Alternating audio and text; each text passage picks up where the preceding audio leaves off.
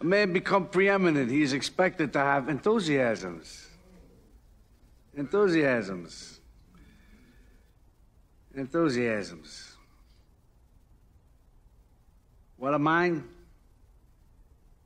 What draws my admiration? What is that which gives me joy? James. Music. Baseball.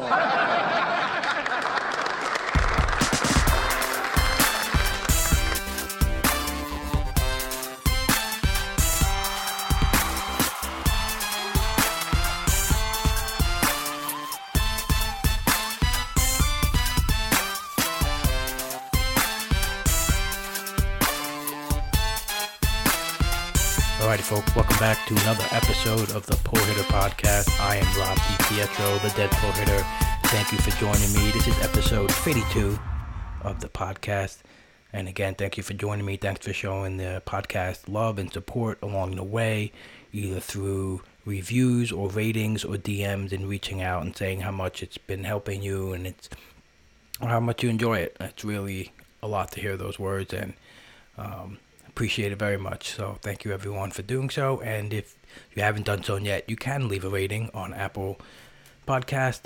Take a snapshot of the review rating, DM it to me, and I will send you some pull hitter swag for sure. So the podcast today is going to be a NFBC main event free agent bidding recap. This is going to happen every Monday where I will go over the fab bidding from the weekend I have a guest that joined me today, Mr. Todd Whitestone. You can find him on Twitter at Telestar7. Todd writes for us at spstreamer.com. Mr. Michael Simeone, SP Streamer himself, brought him on to cover some articles that he will be writing on the spstreamer.com site that includes the fab bidding that I am talking about right now. So I thought it would be great to bring him on and it would kind of go hand in hand with the articles that he's writing and he can provide me with some help in doing what I intended to do with the Fab recap anyway on Monday. So he's joining me for this Monday, hopefully going forward every Monday, and we'll talk about it. And it's funny because we're actually in the same main event league and we drafted in New York together. Um, so um, it's interesting to talk to him about it, and we're opponents, but um, it's cool. Todd is full of insight and he brings a lot to the table. So um, yeah, so we get into the Fab recaps of the weekend. We go over some of the most added players, the most highest bid on players, drop players, um, just general trends, what we think of some of the pickups, whether or not we think they're good or bad, and um, all that. Um, so yeah, try to sprinkle in some player analysis along the way, and give you a snapshot of the standings too in the main event league that I am in, and also the overall standings as well. Um, just try to, you know, um, there's not too much to talk about. This weekend it's only four games, but as it goes along, we'll provide you with some insight into anyone who's moved up, moved down, what kind of stats are leading the way, the highest stats in certain categories. So stuff like that we're going to try to bring to you. I was going to cover um, main event, online championship, and TGFBI, but um, it was just a little too much for me to handle um, all at once. And but I kind of more just felt the fact that it just trickles down. The main event trickles down to any league that you play in. Um, in my opinion, it's just the sharpest league around, and I think you get good, valuable information enough from just seeing who's been added and dropped in these leagues, and it can carry over into possible evaluation for players in your own league, either as you play NFBC or not. Um, so, yeah, we get into that. Um, a couple other podcasts to have this week. Um, hopefully, getting into some StatCast stuff on Wednesday with Nathan Grimm. That should be fun. We're just gonna hit some um, Statcast darlings and Statcast bust so far. Um, anything that's popping out to us as we are watching games on the game feed, and also just the leaderboards and the search engines that they provide you with. Um, so, again, I'm gonna try to hit that once a week. We're just kind of go over some players that are hot, um, players who are performing above expectancy or below, um, and then also gonna try to do one other pod during the week that includes bringing on a guest to talk about their teams, and hopefully on that episode as well, we're gonna be doing a three up and three down on players that were kind of fading already or in on during as the season progresses and stuff that or plays that we could look forward to in either fab or going through the rest of the season so uh, with that being said I'm just going to roll right into this episode with todd and where we review the main event fab results from april 4th 2021 Alrighty, welcome back to the Pull Hitter Podcast. Today is Monday, March 5th, um, April 5th. Um, sorry about that. And uh, we're right into the swing of the baseball season. Today I'm joined by Todd Whitestone. Todd, how are you today? Okay, Rob, how's it going with you? Oh, it's fantastic. I'm, uh, you know, just um, getting into the groove of making lineups and fabbing. Um, it's been a grueling process so far. Might have gone a little in on my head with the amount of teams. Um, but uh, I feel I feel pretty good. Uh, it's the you know it's one of the best times of the year when baseball picks back up again, and you know truly excited to uh, you know to see if everyone that I've been prospecting on is is going to pan out for me this year. What about you? Are you um how many leagues have you um gotten yourself into this year? so I'm in nine leagues. They're all on NFBC, which makes it easier. They're all on the same platform. Um, but they all are fab. The, the one thing in my favor is I have partners on five of the nine leagues. So that makes it easier to uh, at least kick things around and, you know, not feel like you're going out on way out on a limb by yourself. Um, so it's a, it's a lot of fabbing, but I enjoy it. Uh, but it is a grind. You're right. You know, you got to be ready and you got to be willing to go through all the people, you know, Sunday and try to see what you want to do. Right. Um, so you mentioned uh, having a teammate. So um, I'm experiencing my first, uh, you know, partnership in the NFBC. I'm in a tag team league. It's a it's a satellite league, and my partner is Jenny Butler. And um, you know, just getting used to how you have to you know relay things to another person instead of just in your brain um, and it's cool because um, you know we haven't had any like real big like oh no like you're wrong yet so which is which is good but um it, it it definitely i think helps having another set of eyes and ears on on your team and I, right. also it, it's you know it's a bit more work where you have to just you know spend a little time you know um texting or chatting on the phone, which isn't a big deal, but it's just right. another uh, step, you know, that I'm not right. used to taking. So, exactly. but uh, yeah, it's going well so far. So yeah, I mean, you have to make sure you're doing something, whether it's fab or lineups that the other person is is fine with. You don't want to completely uh, take over, and you don't want to um, do something that they really are are against. Um, but you know, as long as they're listening to you, and it sounded like from your prior pods that you and Jenny were pretty much on the same page. So I think that'll help throughout the season. You know, instead of just uh, you know one of you taking over and uh, doing something that only you agree with. Right. Absolutely, that makes 100% sense. Um, so, Todd, you, um, just wanted to let the listeners know that you just recently started to uh, write for spstreamer.com, right? Yes. Yes. Yeah, and you have. Um, don't you tell the listeners what you'll be writing over there this year? Yeah, so uh, I'll be writing a uh, hopefully weekly uh, article, Rob, on the NFBC main event contest. And the, the reason I'm doing that is because I think it's a it's got a, a group of really engaged owners. They're all really involved and uh, they, they know the player pool extremely well.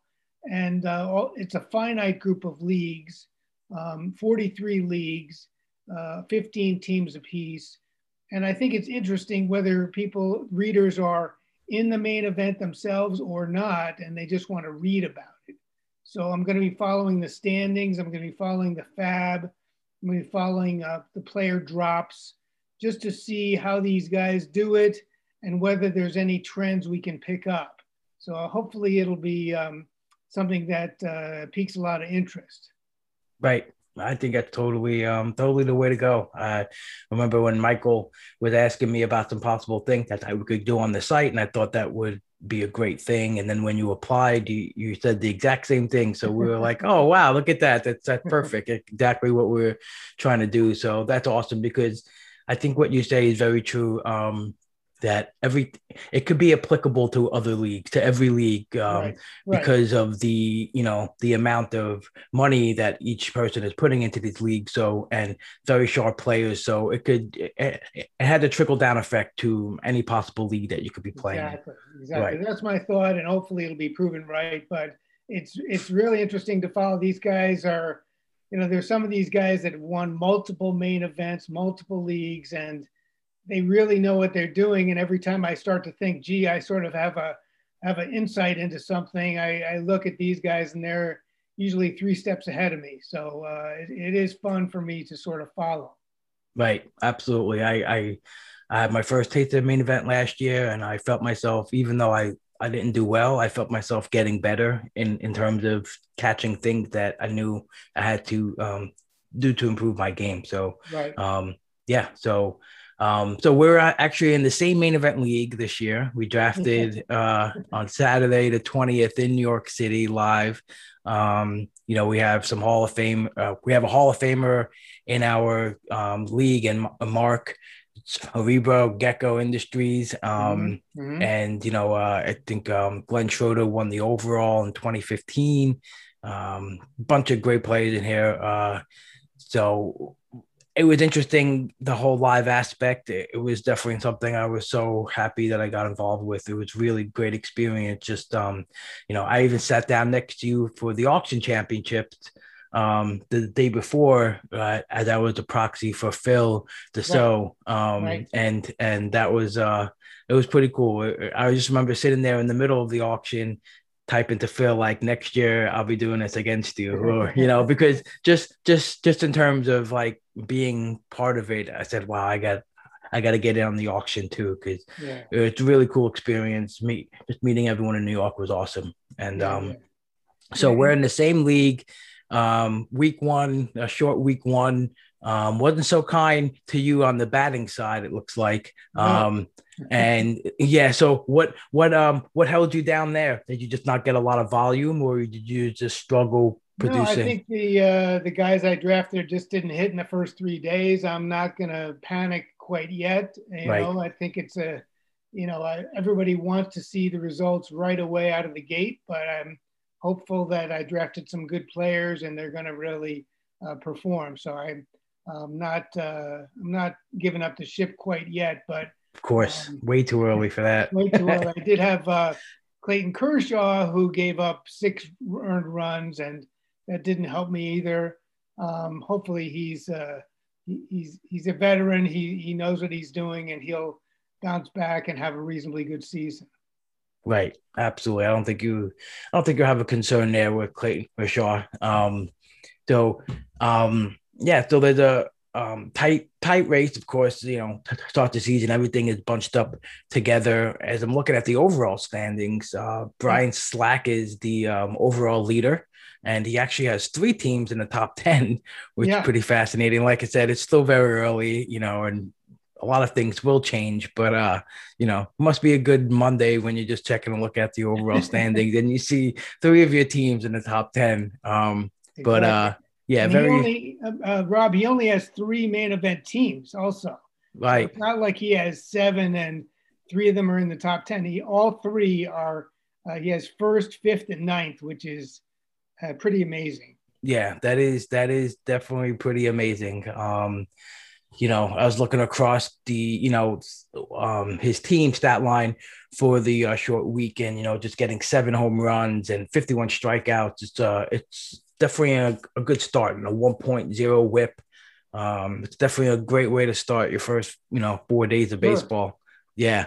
And um, I was actually just taking a gander at some of the, you know, the league leading stats so far. You know, 11 home runs is is the highest that one team has, and um, the strikeouts was 53. and one guy actually um, about seven guys have four saves. So um, just interesting to um, see the stat landscape so far, and yep. um, you know, obviously you're trying to stay as balanced as possible. And but when you see uh, you know some spreads like that, it's pretty it's uh it's very impressive. Even though it's still a you know short short part of the season, but it's still yeah. impressive nonetheless. You know. Yeah, I mean, if you can, the, the great thing is if you can get one category and really start getting out in front, like let's say saves, you know, let's say you have two or th- like three closers that are really producing, and all of a sudden you're way at the top of the list in, in the main event, that would be 645 teams. You get 645 points for the save category. I mean, that really will help you in the overall standing. So, um, yeah, it's great to get off to a hot start. Doesn't mean you're going to win everything, but um, certainly I'd rather be there than uh, where I am, but way down at the bottom of the list. yeah, I was like, I was sorting by like at bats too, and I was in a, in the top 100 of at bats, so it was like only only like 14 off the pace of the top guy, but um, just not really doing much with those at bats yet. That's for sure. That's um, yeah. So again, long season there, but we'll be, you know, we'll be touching up on some of the league standings as we go. Um, you know, just bringing the listeners through a little journey through our league and the overall standings and um, what we could uh, pull out of that. Um, Exactly. Before we get into the fab of the main event, uh, I just wanted to go over some, you know, quick news of the weekend and um, recap some of the stuff that's happening right now. We know the Nationals are um, attempting to play tomorrow. That's the word that they're going to play a doubleheader. Um, although several players have not been spotted as the 26 people working out on the field. Um, a couple of those guys have been Trea Turner, Josh Bell. Um, so in a situation like this, Todd, when you have to set your lineup for Monday to Friday, uh, Monday through Thursday for batters, if you had Trea Turner coming into this weekend, what would be something that you would like, you know, try to do if you were looking to get a replacement for him? If I was going to get a replacement uh, just for the first half week, for example, for an FBC, Yeah. I really thought they weren't going to play. I, I would hopefully I have rostered another shortstop and I could move them in, even Right. just to get some stats. But my two cents is I think they're going to play Tuesday. I think the Nats will be there. They're going to get two. That'll mean two games for the short half week in NFBC. I think a guy like Turner is certainly a, a guy you want to start even for two games. Um, and uh, for the other guys, for the other nationals, you know, I think you might want to consider sitting them if you have a reasonable option because two games, like for a guy like Kyle Schwarber, he's a left-handed hitter. You know, there's two lefties that they're, they're facing. I don't know that they'll bench him. I'm not sure about that, but it's not ideal for him. If you have a guy that has three or four games, certainly I think that's a better move. Right. Um, and I think Schwarber is actually on the COVID list or um, some. He definitely had been mentioned as a guy that might possibly be one of the infected. okay, I didn't see that. Okay. Yeah, yeah. Um, one thing I was going to mention too, like if if you're entering the week where you might have a player who's possibly out, you know, with an injury, if he if he has his first game on Tuesday, you know, try to get a replacement that also has their first game Tuesday. Yeah, gives you that little extra buffer. Like it gives you the Monday to digest the news and say, all right, you know, if your other shortstop um, that you picked up also has his first game Tuesday, but then they say, oh, you know what, Trea Turner's in. Boom, at least Trea Turner, you could put him right in. But if he's out, at least you give yourself until that day you know, the, until that lineup block, because obviously the lineup blocks for the specific player as well. So um, it gives you some of that, you know, flexibility um, to give yourself an extra day, you know, to really mine the news and see what's going on. Um, yeah, that's a good point. I, I the only problem with this week, Rob, is that uh, almost all the teams start on Monday this week. right. Um, so it is hard to find that, but uh, in general, I think that's a good move. Try to match it up, especially if there's a COVID problem. You can maybe save yourself uh, definitely by having a guy with a zero. Right. Definitely. It definitely helps. Um, you know, so we're gonna keep our uh, eyes and ears to the uh, national situation. Um, just running down the um, the NBC Sports Edge app. They have a brand new app on the um, mm-hmm. that you can have yep. on your phone. It's great. I've been we you know just swiping down continuously trying to reload the, the headlines uh but it's like george springer is taking live batting practice on tuesday so uh-huh. that's pretty interesting. He's eligible to come off the list the injured list thursday um then that that might happen. Um so yep. that should be interesting for the blue jays. Um did, did you have any george springer this year? I didn't draft him. Uh i was a little leery of him because I, I just don't think he steals a lot of bases. Right. he's a great commodity in general, though, because you know he he's going to hit at the top of a very good lineup. Um, but he was just getting drafted so aggressively that I didn't want to take him um, and get pretty much no steals from that spot. Right, right. I know he definitely um definitely such a talented ball player, but uh, yeah, it. I know a lot of people who you know would get into their first outfielder or pick a guy that high, um, especially an outfielder, and they definitely wanted some speed to go yep. with that. Um, yep. But he's definitely a guy you could build around if you still wanted to roster him. Hopefully, he comes back healthy. Um, Trent Grisham is another guy um, that they're saying is hopeful to return this weekend. Um, now he hurt his hamstring, so if if you're if you're a Grisham owner, do you expect his wheels to come back so quickly, or you just I mean that's part of the appeal, right, to a Trent Grisham Yes. So yeah, I mean that interested to see how he comes back into the lineup, especially with so many uh, players and the depth that they have on their team. Um, you know, he might not even be a full go at first and getting full time right. at bats. Right. Um, yeah, so, I did draft him several places, and I am a little worried about it. But I think uh, Grisham. The one thing in the favor of Grisham is that he is quite a young player. Mm-hmm. I feel like uh, you know having a hamstring problem for a 32 year old guy is a little different than 22. Um, so I'm right. hoping if he doesn't re-injure it, that even if he doesn't run a lot in April, I think May, June, he should be okay and do his normal uh, thing on the base pass. Right. Absolutely. Make that definitely makes sense. Um, Nick Castellanos has been suspended for two games. Um, he's going to appeal this. Uh, he stood over the pitcher and he screamed, "Let's go!" and he gets suspended. But uh, you know, uh, I kind of liked what he did. I kind of liked what he did. I mean, I don't think he did anything all that wrong. Um, you know, he got hit in the, I guess it was the arm, and uh, you know, I I I thought he he pretty much held back. I mean, he, he didn't go after anybody. He just showed a lot of passion and I think baseball would be uh, well advised to have a lot of that in the game. If if there had been a real fight and a melee, and uh, you know there had been punches thrown, that would have been different. But he didn't do any of that. I think it was pretty harmless, and uh, I kind of like to see what he was uh, doing there. I definitely like the passion and the excitement. It just, yeah. you know, he's amped up to play.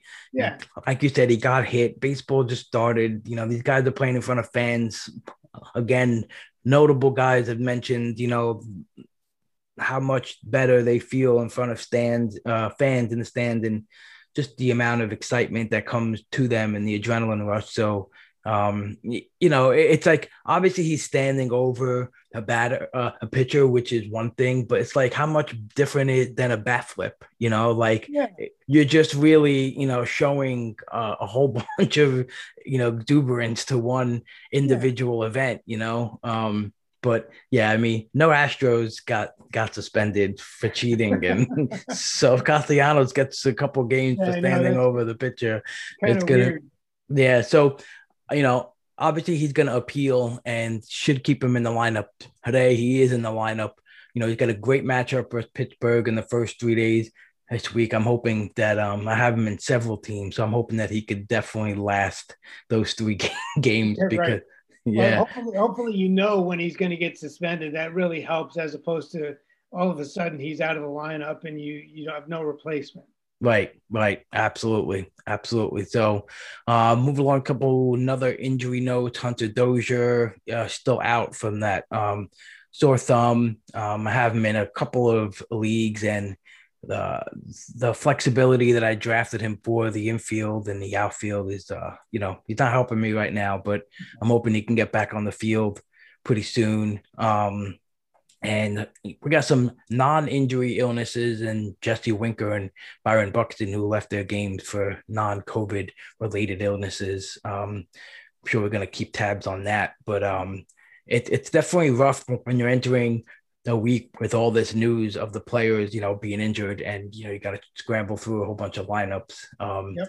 Yep. Is is is there is there something that is there like a go to source for you when it comes to like player injuries? Are you just going straight to Twitter? Or is there like a, a, a like a feed that you like in particular, or?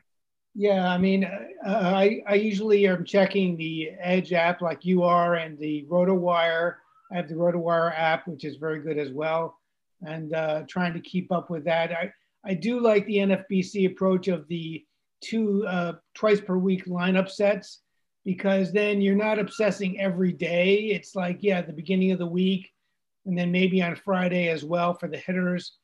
But I, I do think that makes it easier rather than a daily lineup move.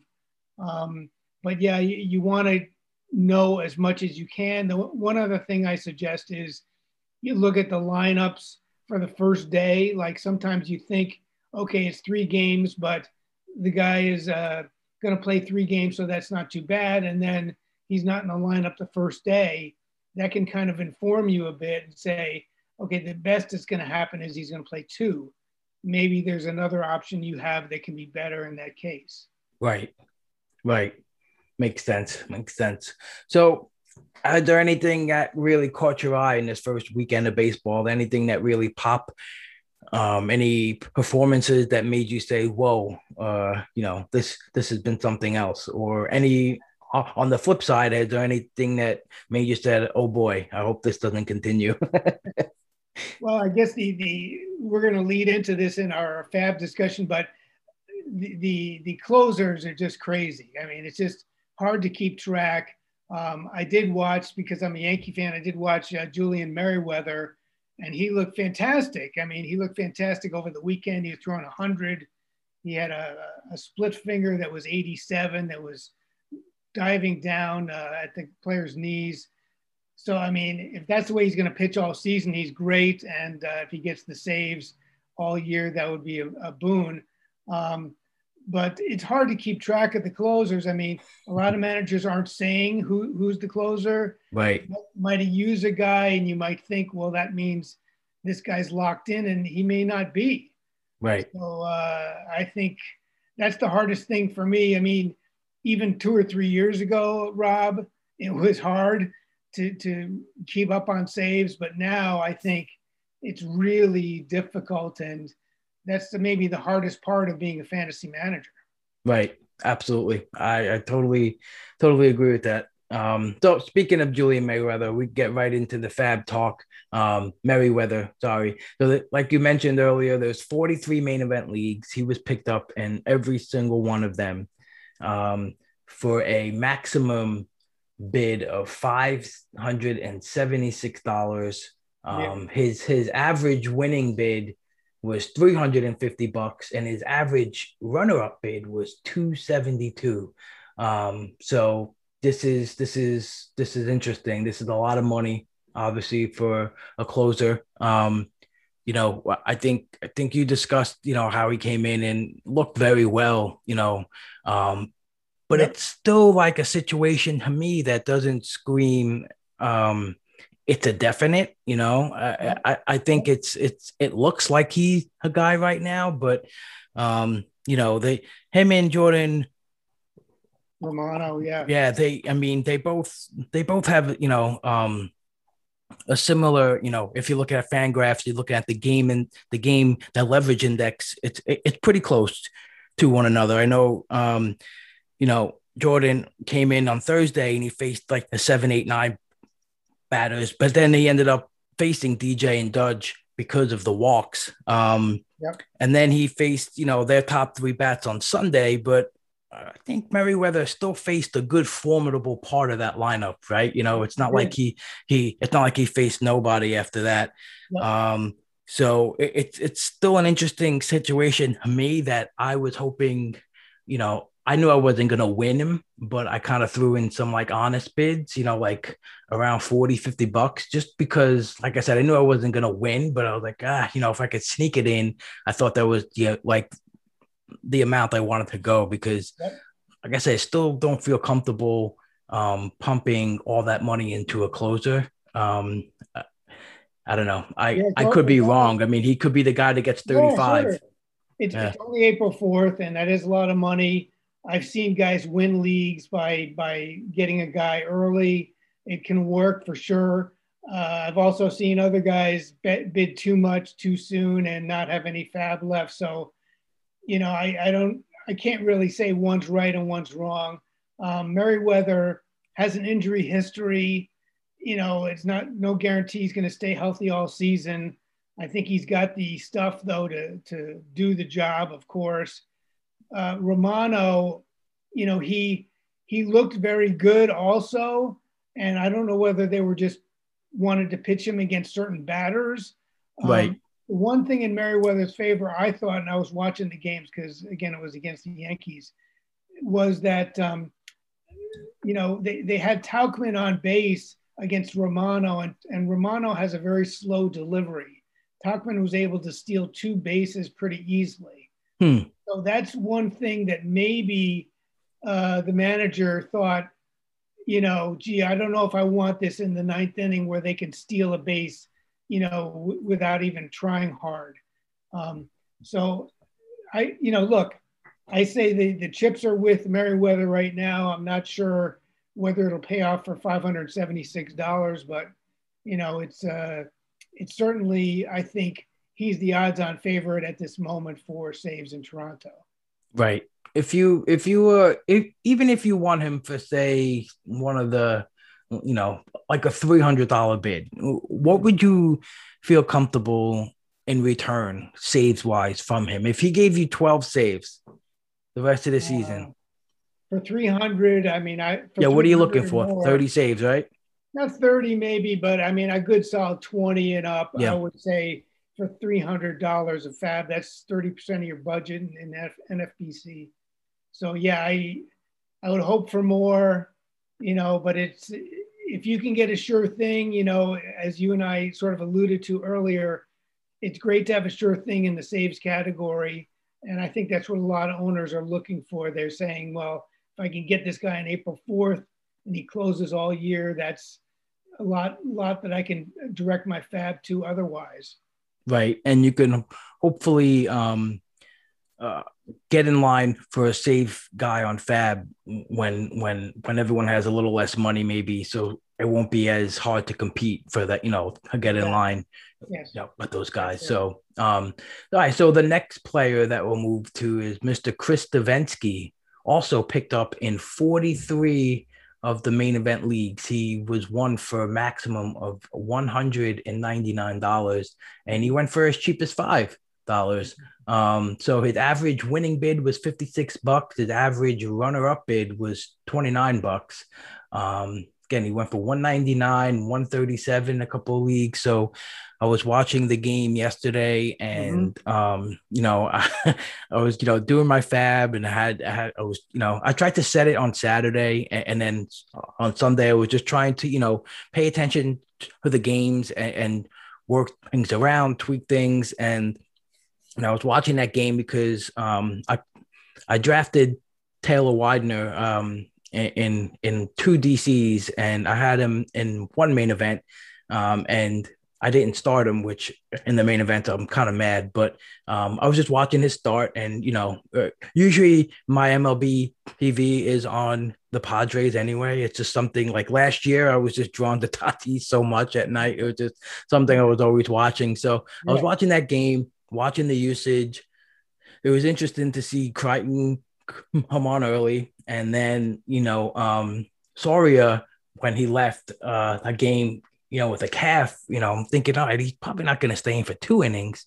Right. And then Ginkel comes in for an out, and it's his his usage has been weird too. He was used in the fifth and sixth inning of of two of their games, but um, in some high leverage. Um, so And then Chris Devenski is warming up and I said, Oh my God. I said, This is going to cause a tizzy and fab. And sure enough, um, you know, that they just like, I don't know if it was could, you know, what happened right before the fab too. Everyone just jumped in on the situation. Right, right, right. What's your, um, what's your assessment of the Arizona bullpen right now? I think it's probably between Devenski and Ginkel. Um, I, Ginkel does throw hard. He's had some command problems, I think, but uh, Devenski did look like they were setting it up for him. Um, even with Soria before he got hurt, uh, they, they, didn't look like they were ready uh, to tee him up for a save.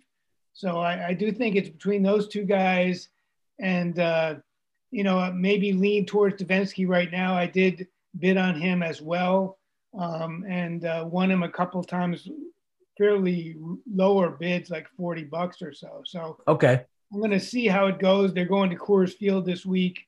I'm probably benching him in most leagues, you know, because of that. But um, I think he has a shot. Um, he's a little bit more experienced than Ginkel, and uh, maybe you know a lot of managers prefer that rather than going with the younger guy. Right. Um, so we'll see, but I, I certainly think he's worth it. Um, he doesn't have wipeout stuff like Merryweather, but he certainly is uh, capable of closing. Let's put it that way.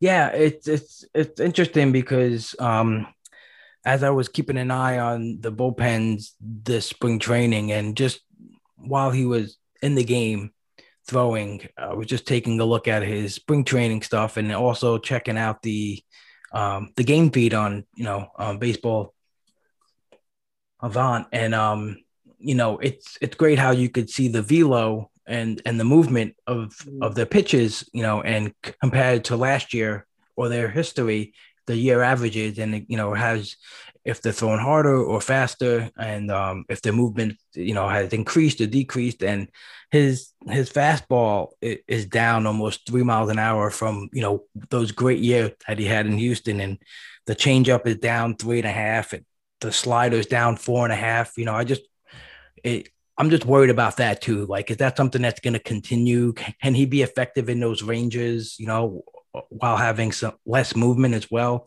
I don't mm-hmm. know. Um, that's definitely something to watch. It was probably a reason again why I kept my bids low on him. Yeah. Um, just again, like I threw in some honest bids, but they were real cheap because I just think that you know that that possibility where he's either not good or Ginkel or Crichton. Um, you know, Crichton has two two holds, so definitely looks like he's the guy that they're gonna want to set up that save. Yeah. Um, and so Ginkel was another guy um, that you know went went a bunch in this fab period for the main event.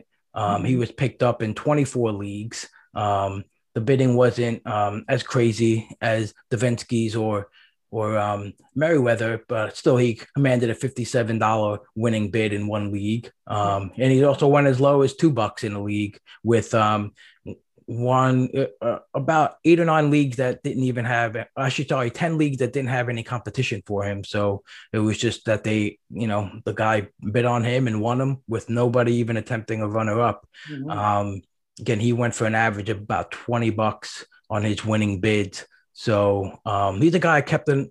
I I have in a few DCs as well. I just feel like he had you know like 16 bad innings last year. Um, I've said this on a couple of my bullpen pods too. Like you know, uh, he seemed like he was on path to be that guy, and then just had 16 you know pretty bad innings last year. But yeah. um, and obviously as we're discussing how funny bullpens and managers can be. Um, you know, it wouldn't be a surprise if if he ends up being the guy, right? You know, it's just happen. it's such a crazy process. definitely, definitely. So note, Rob, is that um, you know I think there is a sort of a line of demarcation at a hundred dollars a fab or ten percent of somebody's overall budget. Um, you know, I counted up there were 139 bids this week of $100 or more. Wow. So that's a lot, even, uh, even, I mean, 43 of them were on Merryweather, as you mentioned, all 43 bids uh, these are winning bids. These are not all bids, period. So these were bids that got accepted. So that's a lot, even given that everybody had a thousand dollars generally going in. Um, so I find it interesting. I think the NFBC group is very aggressive, and they they generally think that they're going to figure out a way, even if they're down to 500, 300, 200 dollars. They just want to get their players early, and that's you know I could see that point of view. I try to save if possible, but um, but uh, you know a lot of these closer situations, if you hit the right one, you know it can really set you up the next guy, speaking of hitting the right ones, I might have hit him right, and then I dropped him. Oh. Uh, his name is Cesar Valdez. Uh, I actually drafted him in our main event in New York. Um, he's one of my late flyers, and um, well, you know, I kind of saw I was going to have a down a couple of starting pitchers, um, so I kind of wanted to, you know, pick up a couple of you know, starters and uh, I dropped them. And, you know, because I guess I was feeding into the whole Tanner Scott buzz too. Um, mm-hmm. Uh, you know, uh, again, it was Cesar Valdez to have him in it, like probably two or three DCs where uh, I felt comfortable drafting him in the 49th round as a possible speculative uh, closer. Um, and then he went for, um, he was picked up in 37 main event leagues for a high of 277 and uh, again, this is one of those where I'm really regretting the quick drop and the quick hook of him. Um, but yeah, I don't think this one is decided either, though, Rob. I mean, you know, Tanner Scott is still in the mix. You know, Cesar Valdez is, I think he's 36 or 37 years old. Right. And, uh, his main pitch, if you, I don't know if you saw him pitch, but his main pitch is a changeup. Yeah. So it's not the profile of a closer that you usually see. It doesn't mean he can't be the Baltimore closer. But um, again, I think this is one is far from decided. He did get the first two saves, so you know he's got that going for him. Um, but I don't know that you necessarily made the wrong choice. It's it's it's hard to roster every possible closer, right, know, and keep them all on your bench when NFBC allows only seven. Yeah, it's um like I said, I as soon as I throw him come out on the first one, I was like, oh man, I can't believe I dropped this guy. But uh, you know, like I said, I I thought I had other needs that would that my team needed. So um yeah, so he actually his average winning bid was 147 bucks. His average runner-up bid was 96 bucks. You know, it was some uh a lot of um close heats for him and in the hundred buck range. Um again, that you know, he, he, I purposely didn't bid on him because I just like couldn't be, I I couldn't do it. I I, I said I I, I think I was gonna keep an honest bid like Merryweather, but I was like at that point I was like, nope, I'm not doing it. I can understand that. Yeah, I couldn't do it. I know, I know. For I think if it, I think if it was a player with better skills, I wouldn't mind re-rostering them if I right. felt like you know. But right. I, I just like you mentioned, I think Tanner Scott is still definitely in the mix. Um, you know, yeah, you you mentioned the dead fish change, as Alex Fast likes to call it, the dead fish. Um, that you know, it's not prototypical of a closing um, profile, but um, you know, Tanner Scott was definitely used in higher leverage in the first game on Friday, and to the reason that why he didn't pitch on Saturday was because you know, he ran his pitch count pretty high. So um, who knows if that was the reason even Valdez came back on Saturday. Um, again, with these closers and the managers, we have no idea.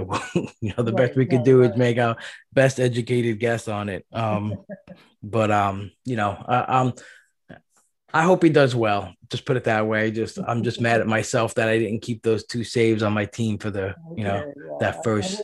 I wouldn't, I wouldn't, you know. That was the thing too. Is like I don't even know if I would have started him, you know? Yeah, yeah. That's, That's the other thing too, you know, it's like you don't really want to, you know, I, I guess, you know, if you have a speculative closer like that first week, do you wait until you see him close a game? Or if you only have a closer or two, are you rolling him out there just in case he gets uh, into it? Like, how do you depends, like to play that? Depends your other options. I mean, if you have right. some good starters and if you have a couple of closers you think are better bets. I mean, I had Mark Melancon on a couple teams and I had him on the bench you know, I thought maybe he was uh, second or third in line, and you know, I think maybe uh, he's he's got the the nod right now.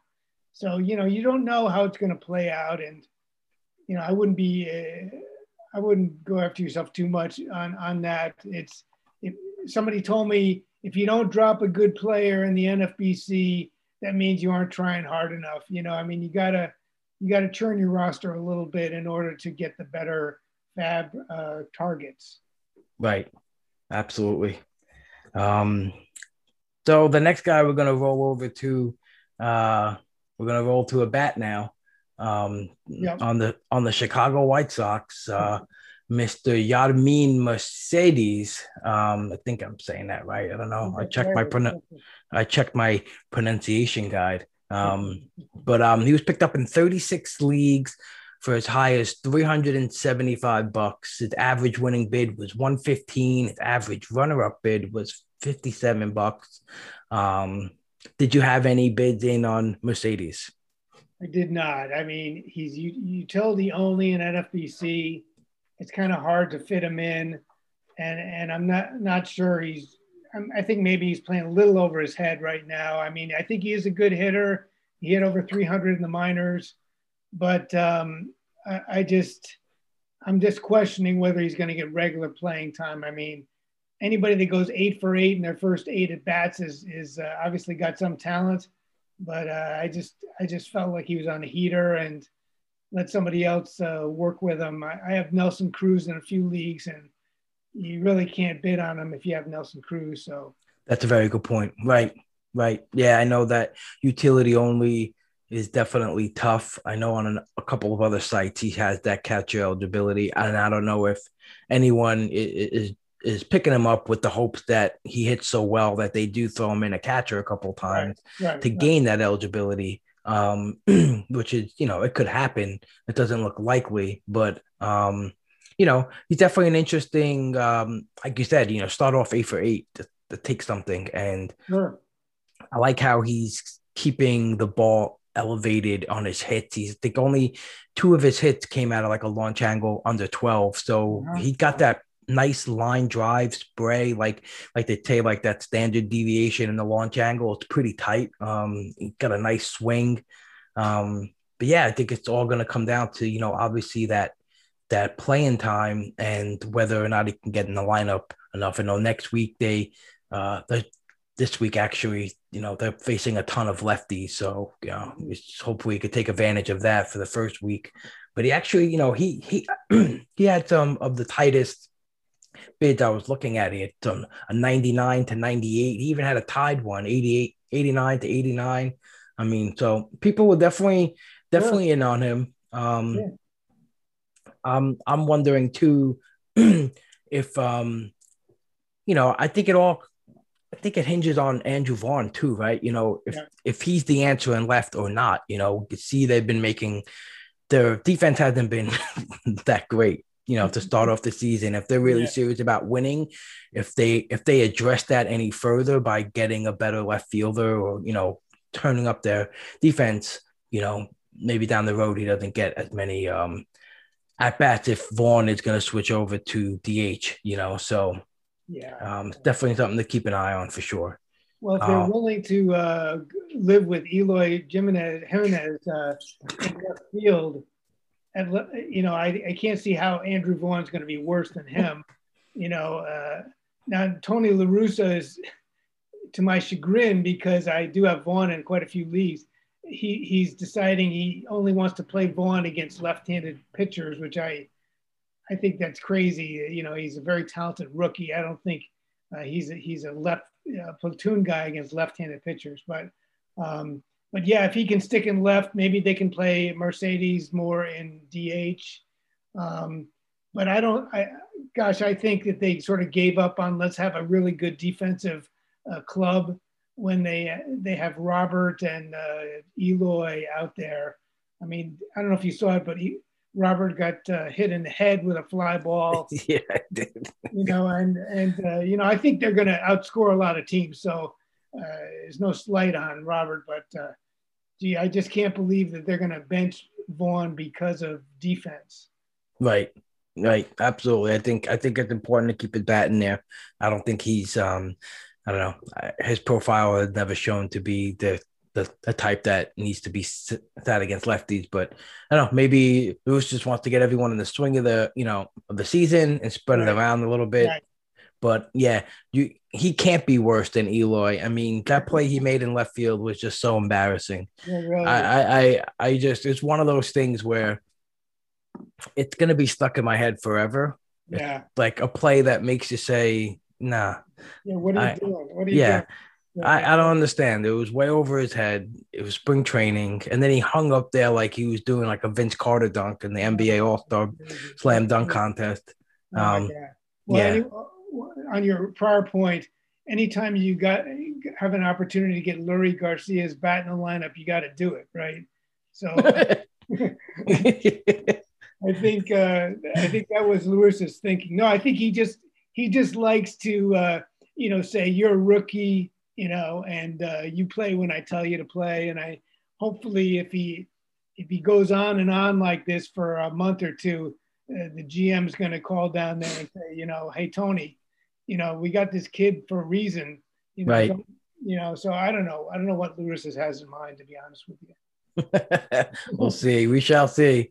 Yeah. Um, let's move on to a couple of actually let's do the three pack of Kansas City Royals that were popular bids. We had Wade Davis going in 29 leagues for highest bid of 329. Um, his average winning bid was 83 bucks and average backup bid was 14. So pretty big disparity there. Um, it's like um, he either had uh, a very aggressive thinking in fans and a, a lot of guys who just tried to get him on the cheap. Um, what is your thoughts on Wade Davis and the Kansas City Royals closing situation? I can't see how it's Wade Davis, to be honest, but you know, I've been wrong before. I mean, if this was 2015, maybe maybe Wade Davis uh, would close, but I think they brought him in Sunday in a losing game, They did right. and he pitched an inning, gave up a run, and I mean, I think he- also, I, if I remember correctly, he had an ERA over eight last year in the short season.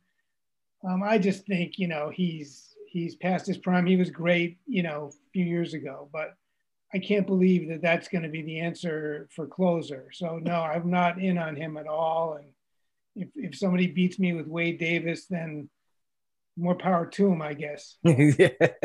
well, it had a definitely interesting situation, and then the day he did get the save, Holland um, definitely had his pitch count up, and they and they took him out. But they had an opportunity to get uh, a double play, and it was a botch play at second. And who knows if that if the, if if that doesn't happen, if that if that inning doesn't get extended, you know, does do we even see Wade Davis? Yeah, right. You know, that's Yeah, right. that's what I'm wondering. That's that was the biggest thing that was on my mind that you know when that happened and when he came in because I definitely found that in spring training they were giving Wade Davis some interesting usage. It was you know kind of trying to pick up on when the managers bring in their closer per se. You know, Right. Right. and he was brought in a couple times after the starter to face the other team's starters. So Uh-huh. it, it, it- it's it's it's kind of like they I'm not saying they were wearing him up to be the closer, but they definitely gave him some Yeah. test early to see, I guess, if he would be able, um, you know, to um, to answer it. You know, so I don't know. This is it, it's it's something that's just uh it's, it's so interesting because, like you said, like I'd rather have someone beat me with Wade Davis, um, being the guy, but um, you know. I wouldn't be surprised. You know, he can't be surprised at all anymore if he if he's just gonna end up being, you know, um, actually Mike the Mouth was the biggest Wade Wade Davis fan. It looks like he was he bet on him in four leagues. His- he- Okay. Cheapest one was one ninety nine. Wow, wow. Yeah. Well, that's a, that's an endorsement. He's a good good fantasy player. So, um, but I just feel like if he does get the save ops, he's he's going to pitch to a poor ERA and WHIP. So right, right, it's not going to work out well. But you know, again, uh, let's see what happens. I, I certainly think they could choose to go with him. I just don't endorse it myself. Right. No, absolutely. It totally makes sense. We'll stay on the Royals and we'll go to Kyle Isbel, outfielder, Yeah. rookie outfielder. He's been on, he was one in four, uh, 28 leagues for as high as 191. Um, he had an average winning bid of 100 bucks and an average backup bid of 75. A lot of close races for Kyle Isbel. It's like he's going to bring some, um, you know, like a nice mix of, uh, you know, uh, power, speed, and average, nice blend of all three. What do you feel about Kyle Isbel? Yeah, I think I went after him. I got him in a few places. I think he's uh, valuable and uh, he could provide speed, which is always helpful. Mm-hmm. Um, I don't know that he's locked in that uh, even if he has a big slump, they're going to stay with him. But I do think he's got a good hit tool from uh, everything I've read and uh, talking to my partner, which is uh, James Anderson from RotoWire. He he's a, in favor of him. He thinks he's a good prospect. So um, I think KC intends to let him play. You know, so that's better than a lot of situations. So I would say he's certainly a good pickup. I'm not sure he's going to be a huge power guy or even a huge steals guy, but he should be a good mix. And so that was my the attraction for me. Right, right. Um, it, it it stinks too. You kind of had to sit. Um, he's only got two games from on Monday to Thursday this week, right? right. So you kind of have to uh, wait a little oh, bit no, to I get think He has three. I think he has three, Rob. Oh, does he? I think he has a game Thursday against Cleveland or something. I oh, that's right. But they only have five this week. Sorry, but the three was in the first part of the week. Yeah, okay. So I think you can start him at the beginning of the week. Sure. Right. Right. Yeah. So you know, it's going to be um interesting to see if he could keep it up. He got four hard hit balls already. You know, um, well, only battled up one ball and uh, the max EV of 111, but he's uh, definitely looked like the Royals type player, you know, to, like a gritty um, major leaguer who's just going to make it happen out there. And I think that's going to get him some playing time for sure. What about his um, outfield mate? Uh, another popular bid, the ever lovable Michael A. Taylor bid on um, 18 leagues. He went for as high as $337. Um, wow, yeah, that one, that one really was really one of the ones that jumped out. Uh, yeah, you know, he's a lot of money, but uh, I think he's got power and speed. Um, you know, he's always been a little disappointing in my eyes, but I think they're going to play him at least to start with, and uh, so that's in his favor, and he could return results. I just um, not sure to the tune of 337 is going to work, but certainly a valuable uh, addition to any fantasy roster. They're definitely not going to face the, the Texas Rangers though If every series. I'll tell you that much. They definitely put on a bunch of runs on the Rangers this weekend. They may petition, they may petition for that, but yes. Right, right, right. Yeah, he's just again, he's just a guy. It's just you know, like you said, he definitely a power speed threat and a a speed starved you know um fantasy contest that we play. Yep, that's definitely an asset that people are going to run after. Um, it's just he doesn't have that that that that skill set that I'm looking for to you know to chase. I didn't even have a bid on him. I just felt like it's this hot streak, and um, you know, yeah. it, it that the bottom is going to come quick. That's just my opinion. But if, yeah, yeah. if if he pulled off a 2020 season, which he's definitely capable of doing, um, uh, you know, with maybe a you know a very low average, but uh, it's definitely definitely an interesting bid. But a guy I was trying to stay away from myself. Yeah, he was average winning bid was 125 bucks. So wow. Um, yeah, wow. yeah, people are all in on him for sure this week. So yeah, three popular Royals which is pretty interesting. Um, let's go back to the closer game. And Sergio Romo scooped up in 27 leagues. Um, and also Jake Diekman um, picked up in 26 leagues. So yep. seems like uh, everyone's speculating on the next Oakland A's closer. Yep. Um, Diekman went for a lot more. He went for as high as 171 and his average winning bid was 86 bucks and his average running up bid was 55 and Romo went for as high as 37 with an average of 15 winning. So um is this uh, a spot that you speculated on at all, Todd? Yeah, I, I bid on both, um, but I was bidding low, and I got Romo in a couple of times. I didn't get Diekman at all. I do think Diekman's the, the better bet to get the saves while Rosenthal's out, but um, you know I wanted the cheaper option, probably just to say uh, I wasn't that convinced on Diekman. He's left-handed, so I didn't want to spend a lot of money uh, getting him if I, even if I could. So uh, I have Romo. You know, they might turn to him. They might I might be dropping him the next week or two. Um, but I, I think it is up in the air. Of course, they haven't had a save chance yet, so we don't know really what they'll do. Yeah, they got crushed for four games, so we have no idea what they're gonna yeah, do. I mean, really, was, uh, what do you think? That was the worst opening series performance by any team. Was the A's probably? Yeah, definitely. I think it's. I don't know. Um, I saw the headline, but I don't read the article yet. But one of the players, one of the Astro players, said we just crushed them. So that's uh, and they definitely did. And you know, the Astros are definitely a team that came out firing. Um, the Statcast numbers were through the roof. Guys are hitting balls hard and you know fast. Um, so uh, it was, that was that was interesting to see. They're definitely uh, they're embracing the fact that people are booing. I think Michael Brantley said, "We've been in the World Series, we've been booed before. That's the, that's the same sound to us that we've always heard." Um, right. So it's interesting. Um, uh, they're they're definitely still a formidable threat. You know, I think they're uh, a good team. Good team. Yeah, absolutely. Um, see, I know JB Wendelken too is also picked up in five leagues for as high as 44 bucks. So some people even speculated on that. So sure. definitely, definitely an open competition there.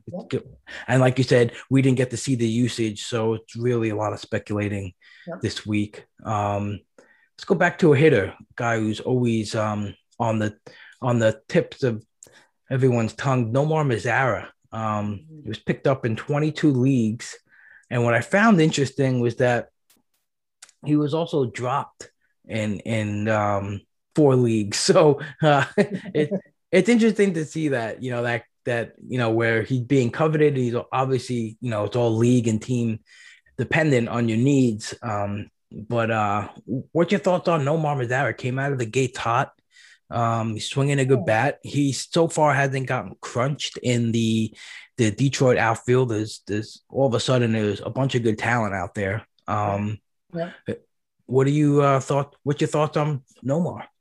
I'm a little uh, down on him, but I guess based on the past, maybe that's wrong, but uh, I do think he has playing time locked in, so I think that's in his favor. And he does look good at the beginning. He did hit a homer, I think, yesterday, if I'm not mistaken. Yep. Um, so uh, and he's he's got power. He was a big prospect at one time. Um, I just have been disappointed, you know, two or three years in a row with him, and so I wasn't really in on him to be honest. But um, I think they're going to let him play for a month or two. If he can maintain it, I think he'll stick. But uh, I don't think Detroit has any problems if he slumps again in uh, letting other guys go in there and and play. Right. I I I agree. I I just think that there's there's there's a lot of guys out there. I think Grossman's entrenched and leading off and, and playing almost every day. Um, right. And he still got Victor Reyes and Jacoby Jones. Um, right. So it's going to be interesting to see what continues there. I don't know if it's too early to look at things at like expected batting average, but uh, you know, compares to his 364 average, he's got a 188 expected batting average, but still a guy that's just been hasn't really shown much improvement over the right. years. And right. um, you know, again, this might just be um, you know, a streak thing for him, but he was definitely, you know, he was coveted in the pickups. He was picked up uh, for as much as 131 and for an average winning bid of 32 bucks. So uh, guys were out there for him. Um, probably more of outfield needs, I think, more than anything. Um, yep. Go to uh, Luis Arraez on mm-hmm. the Minnesota Twins, been leading off consistently. Donaldson's out. Um, right now, he qualifies for second. He's going to gain outfield very soon, and who knows, he might even gain third base down the road. Yeah, This is the guy I took a plunge on in leagues I didn't have him in. Um, again, I have him in several leagues, but in uh, in the tag team league and the and one main event, I I ponied up in the 90s for him. In the one league, I ponied up 94 for him, and I I think the backup bid was 31. But then in another league where I did the 94 again, I lost to that high of 104 that he had. And I was like, oh man, because the first two leagues I checked, I'm like, oh, I massively overbidded for him. And then I go to the last league and I said, oh wow, someone actually. So it's, it's, it's, that yeah, it's that wonderful fab game where you check your first two and you're like, oh my god, what am I doing? And then and then and then you're like, wait a minute, I get I didn't get him there. So yeah. um, how do you like Luis Arraez going forward? I like him. I didn't get him anywhere. I like him. He's uh, got a great batting eye. He's you know he walks a ton and you know he's lead off So that's great. He's going to get a lot of at bats. Um, and I, like you said, he's going to get positional eligibility. He's not really a base stealing threat or a big power guy, but you know, for a glue guy in your lineup, I think it's uh, great to have him. You can bench him if he doesn't have a lot of games, or you know, put him in your lineup. So yeah, I'm definitely think he in a 15 team league, he's a good asset to have. Right. I uh, in in my in my off season um digging of Arraez, I, I he he had some um he had some sneaky sneaky stuff popping up in in in his in his launch angle and his hard hit balls. I was on EV Analytics. It's where Derek Carty has a bunch of his um, his work, and um, he, he he really lifted the ball a lot more than in previous years, and he was mm-hmm. hitting the ball harder in that in that range where you want to see it lifted up. And I, I just think that he he can maybe maybe become a sneaky, not like his maybe uh, eight to ten range, but I think he might you know, I think he's got the possibility into creep up into that 12 to 15 home run range. Um, mm-hmm. I'm interested to see what the what the results are going to be when the uh, first ball reports come out. Right, the uh, yeah. how how much the ball is uh, traveling or not. I haven't looked at anything. I'm not really yeah. concerned with it at all. Um, but yeah, so Arraez was definitely a guy I had my eyes on. Um, let's see who else we gonna bounce around to here. Yeah. Yandy Diaz, he was a pretty popular pickup. I think probably for some corner options. Um, maybe guys were, uh, I don't know, looking at the fact that he's hitting the ball a little harder. He's still hitting the ball into the ground a little too much. Um, right. But he also lifted a couple of balls that were big, loud fly ball out. So um, he was scooped up in 19 leagues, only for a high of 27. But um, think him, Juba Cabrera. He was another popular corner guy um, this weekend. Um, did you have your hand in any of those bids, Todd? No, I didn't bid on Yandy. I just uh, feel like it's hard to go with the Tampa Bay hitters the way they right. uh, deploy them. But um, you know, I think he's certainly yeah. If he got full time playing time, I think he'd be very interesting. Um, I just feel like they're going to move him in and out, and you're going to get four starts out of seven days, and it's not ideal even in a 15 team league. Right. Absolutely. It's definitely uh, tough to play that um, playing time game with the Rays. Um, I got, uh, I had a couple successful bids on Asdrubal.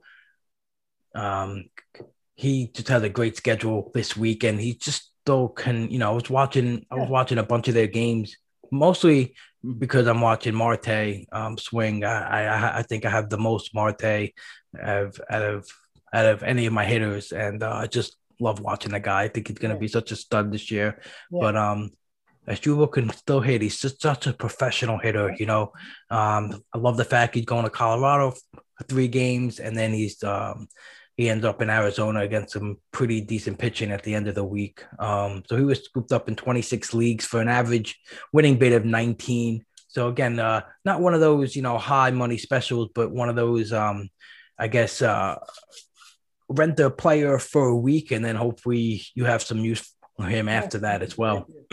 yeah. Yeah, I think and I think he's going to play third base. Um, is the plan in the, in the immediate future. So that's I'm not even sure if he has third base eligibility right now, but he, he does actually. Yeah, okay, first and okay. third. Yeah. Okay. Yeah. So, yeah. I mean, I think he's yeah, very good hitter, good guy to have. If you again to to fill in your roster and uh, can provide some counting stats and and steals from time to time. So yeah, he's good. Like him. Right. Absolutely. So I wanted to touch on a couple of players and bids that were super high in prices, um, not so much in the amount of league they were picked up in because they were already rostered in a ton mm-hmm. of leagues. Uh, but for, first guy was um, Nate Nate Lowe. Um, he was scooped up in four leagues, probably the only four leagues that he was left remaining in. And again, usually when you see this, um, a good player available, um, and not a lot of league, you know, that price is going to be pretty pretty high for him. So um, he went as high as 287, and his average winning bid in those four bids was 177. Yep. Um, yep. So he Yeah, definitely got off to a scorching start week, right? Um, nine ribbies to start the year. Um, home runs. right, right. He's Oh, yeah. uh he's he's an interesting player for sure. And you know, um I don't know. I get I get like those bids are the toughest for me when I know it's gonna be high, but I really like a player. It's you know, it's you have to be willing to really, really like go ahead and say like this guy is gonna be it going forward when you dump Yeah. out that Yeah. that much money, you know. Um, again, and you know it's going to be a tough race for a guy like Alex Reyes. There was one league where he wasn't owned in, right? And Right. he went for 278 and and the backup was 211, you know, because Right, right, right. Something that you know and you're going to expect that when he's available in only one league that He's be gonna- right, right, Definitely. absolutely. Yeah, that's yeah. The, the way I try to look at it, and I'm not always successful either, but is what is this player worth to me? Because you can't just say, well, what is other people going to bid? So I just got to try to beat them. right. You know, and if you think Reyes is worth 278, which is a very strong closer, and he could be that, he could get 20 to 30 saves, then um, I think that's that's fine. Um, but you can't say, well, I think somebody's going to bid 342, so I'm going to bid 350. That's the only reason I'm making that bid. You got to say, what's he worth it? If I win it, great. If I don't win it, that's okay too. Because if you try to win every bid, you know, you're going to be out of fab pretty quickly.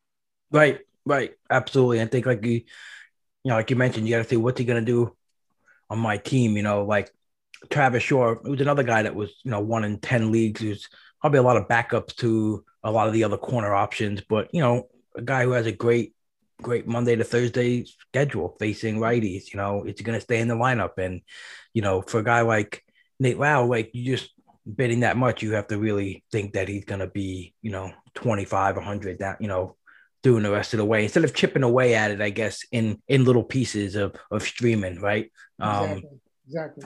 Emmanuel Clase was another popular uh, bid in the league that he was available in. Four four leagues he was scooped up in um, for as high as 195 and uh, average winning bid of 114. So another situation where we kind of don't really know what's going on. They didn't have a chance to really leverage the closer um, in any of their games, but we saw Karinchak come in in the eighth and Wittgren came in in the seventh and he got hit hard and Clase was warming up for the ninth and the and um so who knows like yeah. I guess just just off of what we've seen there um might look like he's going to be the guy going forward.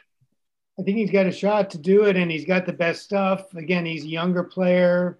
Does Terry Francona want to give it to a younger player? I don't know. Right. But uh, yeah, he can throw a hundred and uh, so I certainly think he's a possible closer. So I would, if you got him, I'd hang on to him for sure and see how the first two weeks or so develops because it doesn't seem like uh, they trust Karinchak with his walking issues and um, Wittgren. I've never been overly impressed with, but um, anybody can gain saves, of course. But right. But yeah, I would say Clase, uh, Clase is definitely in the mix at least, if not the leader. Right. Absolutely. Um, all right. So we went through some noticeable ads. I just wanted to highlight a couple of the drops. Um, I think this is pretty good, important too. Mm-hmm. Um, before I did anything last night, um, as I was looking at the at my fab results, I was looking at the drops for sure, you know, and if there was anyone there who caught my eye, I immediately highlighted them and clicked the eye for the watch list. You know, I think that's the, a great way to do it. It helped yeah. me a lot last year where, uh, you know, it was a guy I was interested in and the team dropped them. Just a quick way to throw them on your watch list. And what's great about the NFBC too is right, right when you put the guy in the watch list and anytime you go to your teams or a team that you're multiple teams, you know, he's there in the watch list. I think such a great tool. Just yep. uh just so great to have such seamless um, ease, you know, in, in scouting for players. So some of the players that were dropped the most, Rafael Dolis 30, in 34 leagues, Kyle Gibson in 24, Josh Lindblom in 24, um, Nick Ahmed in 22 leagues, Chris Archer and Chad Green was the rental for the week for in 21 leagues. Um, first guy I wanted to highlight was Daulton Jefferies, um, dropped in 17 leagues after a big fab for him the week before, where he was one of the highest um, ads for 265 bucks. It was his high the mm-hmm. week before. Um, I guess people kind of jumped the gun there with him, thinking he was going to win that last spot for Cole, Cole Irvin was named the last starter. Um, that that's gotta hurt. One of those where you speculate really hard on a guy that hasn't been announced yet, and and, and you're already dropping him. Um, do you think he somehow gets back into the rotation soon? I mean, Irvin didn't look that bad, and I still think AJ Puk is the guy they want right. to be. You know, I think they're rooting for him as hard as they can to get back into that role. You know. Yeah, I do. I think he's got some people ahead of him, so that's a problem. Um, I do. If let, let me put it this way: if they, there was like a 15 man bench uh, in leagues, I, I like the idea of holding Daulton Jefferies, but I feel like he's sort of buried right now. He's not even on the roster. Right. I, I think you got to drop him in an F, NFBC type format where you only have seven bench spots. And um, yeah, I do think he's talented. He did have a good spring, you know, right. and uh, did. You know, I think he looked good, and I think they would, in the right circumstances, go to him. But for now, I just it's really tough. You don't know if it's a month, three months, whatever, and it's hard right. hard to hold on. Absolutely. Um, next guy I want to move on to is Trevor May, who was dropped in 14 leagues. I want to know why was he on 14 teams to start with? well, I guess he was maybe uh, thought of in the closer conversation, but uh, with who? With Edwin Diaz? I don't know. I you know. Come he, on. I don't know. Uh, I, I, can't. Sorry, I just had to throw that out there. It was just one of those where I see it and I'm like, why? Why did Maybe anyone? The other the other possibility, Rob, is that they, you know, for that first half week, uh, sometimes people were sort of loading up on quality relievers, even if they couldn't get a save, just right. because they wanted to have nine pitchers on their roster. So I don't know if that was it. True. Very true. Uh, maybe that, but you know, I certainly don't think he's going to be a highly sought after commodity unless circumstances change quite a bit. Right. Absolutely. Um, so Stefan Crichton, Crichton was um, dropped in 13 leagues. Um, people moving on from him rather quickly. Um, Kyle Crick, uh, he's the guy I wanted to highlight. He was dropped in 13 leagues. This one's interesting because he was getting some buzz along with right. David Bednar as possibly being the guys, um, you know, instead of Richard Rodriguez. So I'm surprised to see him dump, especially when he just came back after being, you know, away from the team for the birth of his child. Right. So um, again, I think that's one of those quick triggers because we don't really know what's played out there yet. So yeah. I'm kind of surprised by that drop. I mean, you got to speculate that they were getting a slightly a better closing commodity like Merryweather or somebody like that, and then they just thought that's a better track for saves than holding on to Crick. Um, but I think Rich Rodriguez did look good in his first save chance, if I'm not mistaken, and um, and so maybe that gives people uh, the idea that well, Crick's uh, quite a bit away from getting saves and uh, you got to move on. So I don't know. You know, the the closer carousel is pretty fun, and sometimes you can um, you can pick up a guy like that you know, when he's dropped and he's out of favor, and if you can hang on to him for two or three weeks, sometimes uh, he's more in the mix than he has been before.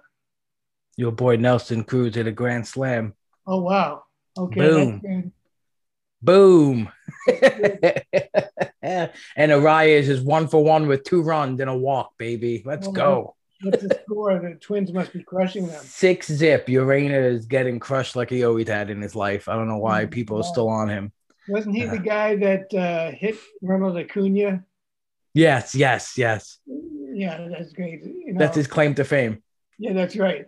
That's right. uh, I think he was a little uh, he was a little uh, dippy on just doing doing that. So right, I'm not, I'm not sorry about uh, Urena giving up a few runs.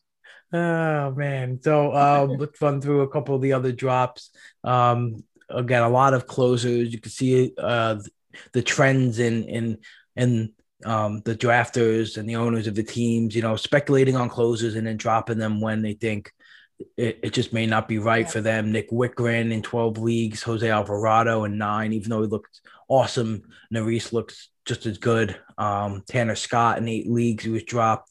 Victor Reyes is another guy I mentioned um, prior, talking about Mazara and you know possible outfield squeeze in Detroit. He was a guy that was going in, in the 200s, yeah. ADP 220. So um, again, that's a that's a pretty big investment to be dropping, you know, so early. But I get it, you know, if you have some other needs that you just got to churn those batters and um, you know, really move forward. Um, Luke Weaver was dropped in seven leagues. This one I find interesting too because he's got two starts this week, and I know that you know one of them's at Colorado, but you know, yeah, I, I don't know. I, I kind of like his two starts this week. I have him rolling in pretty much all the leagues I have him in. Just one of those, uh, just going with it, you know, um, yeah. seeing what happens. But um, it's just yeah, surprising I mean, this right? Because he, he's got two starts this week. Even if you don't start him, what if he just lights out in two starts and you just dropped him?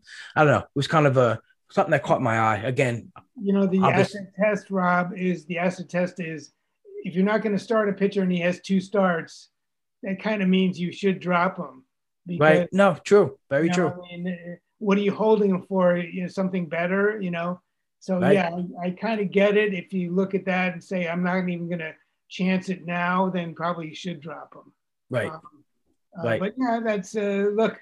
I think he's a passable starter. I think he could, in the right circumstances, do well. He had a few years back. I was sort of high on him, and uh, maybe he can recapture it. Yeah, I, I I'm I'm holding out that he can definitely find that groove again. Didn't look like it in spring, but um he was rumored to just be tinkering with a whole bunch of things. But uh yeah. David Price dropped in five leagues. Um he didn't look so great his first outing. Obviously he's not starting.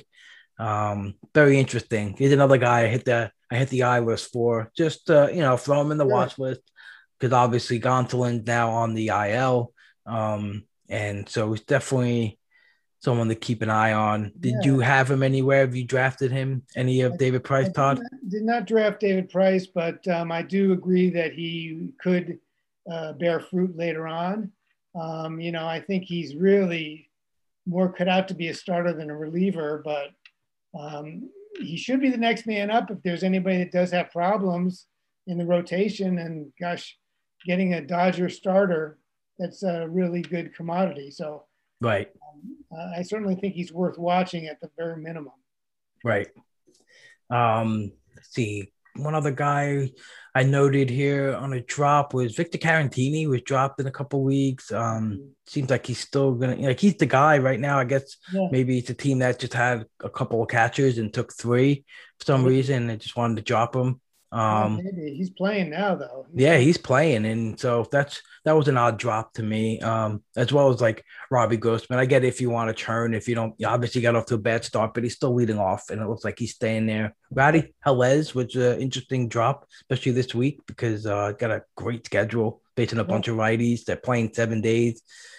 Um, Josh Rojas this one really surprised me. One drop hmm. for a guy who started off pretty hot, uh, had a great spring, and seems to be an everyday player in Arizona. What do you think happened here? He's batting leadoff. I don't know why. Again, you don't know what the individual team situation is, but um, it would seem like that'd be a guy you want to hang on to right now and just see how he works out. You know, right. he, he's got a got a good situation right now. So yeah, I mean would say that's a drop to be uh, very interested in. If you're in that league, you can maybe try to pick them up next weekend. I gotta see who who who was picked up for him. That's what I'm gonna do right now. Yeah. Right, because this is just one of those things that I don't really, you know. I guess unless you just, but again, he's got a great schedule this week. Maybe it's not like you. It's not like where you're churning out, you know, to get maximization of games. He's got six games. He's going to Colorado three games at home. Um, really? That's surprising. Yeah. Um, let's see. I'm on the player page right now, and I'm trying to get the actual bid result for him. I can't find it. Oh, because I'm on the ads. That's why. Let me go to the drops. All right. Let's see who he was dropped for. Josh Rojas. Bam. Let's see. Oh, someone added Sergio Romo for Josh and dropped Josh. Sergio Josh. Romo.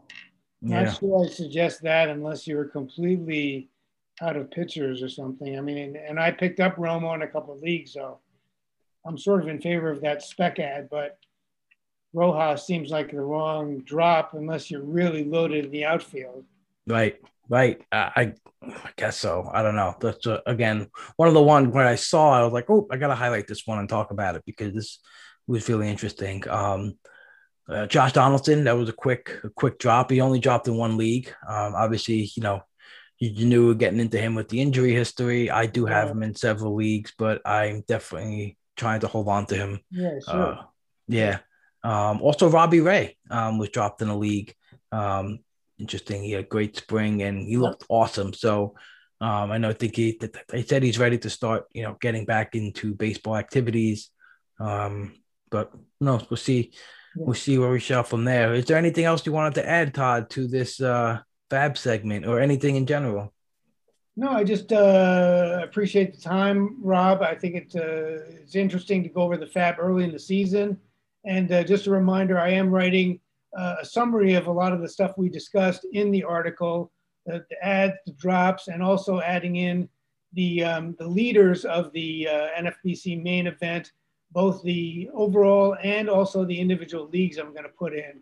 So I think that'll be sort of fun to follow um, the uh, the 43 leagues and see who can come out on top. There's a lot of great players, and you know they uh, certainly uh, there's a bunch of repeat people that are all leading their respective leagues. So um, I'm looking forward to it. I think it'll be fun, and we all have our opinions. Yeah, it's great. It That's for sure. maybe that my opinion will end up be, being in 14th place, but that's okay. I still enjoy, still enjoy doing it. And uh, so anyway, I appreciate the time, Rob, and talking it over with you. Right, absolutely. And you could find those articles on spstreamer.com. And where can Right. everyone find you on Twitter, Todd? So it's at Telestar7. And uh, happy to answer any questions if people want to shoot them to me. And uh, hopefully everybody has a great fantasy season. It's, uh, it's just getting started, even if you're at the back. Right, right. And I think I just like you just mentioned, just uh, you know, you gotta have fun, you know, have fun in it, stay on the grind and make sure, you know, that you have your that your resources that you trust to go to and um, you know, like and that you're trying to absorb as much information as you can, you know, because there's Yeah. there's there's things that you could, you know, learn even if you've been in this game for so long. You, you're still learning by the day. Um, there's a ton of new you know, I, I find myself just like on the on the new game feeds, you know, just really I'm like, man, this is not like the old box scores, you know, and I'm like asking myself, am I absorbing too much? And like, am am I trying to, you know, take in too much, Right, you know? but. I just like feel like, you know, I don't want to miss anything, you know. Yeah, I know you can you can do that as well. But the, the thing I like about it, Rob, is that you get to make all these individual decisions yourself. You take in a lot of info. Yep. You make your decision, and sure, you can be wrong. I mean, a lot of things uh, you and I said today, we could be wrong about, but that's the fun of it. You know, that's the- Right, you know, Right. You could be uh, Wade But, Davis. but the manager said this.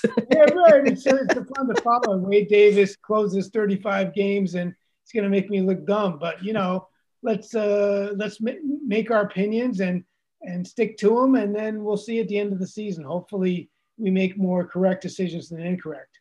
right. Absolutely. Awesome, Todd. Thank you for joining me. And um, we'll do this again next Monday. What do you say? Thank you. I look forward to it. All right, cool. Awesome. Later, Todd. Yeah.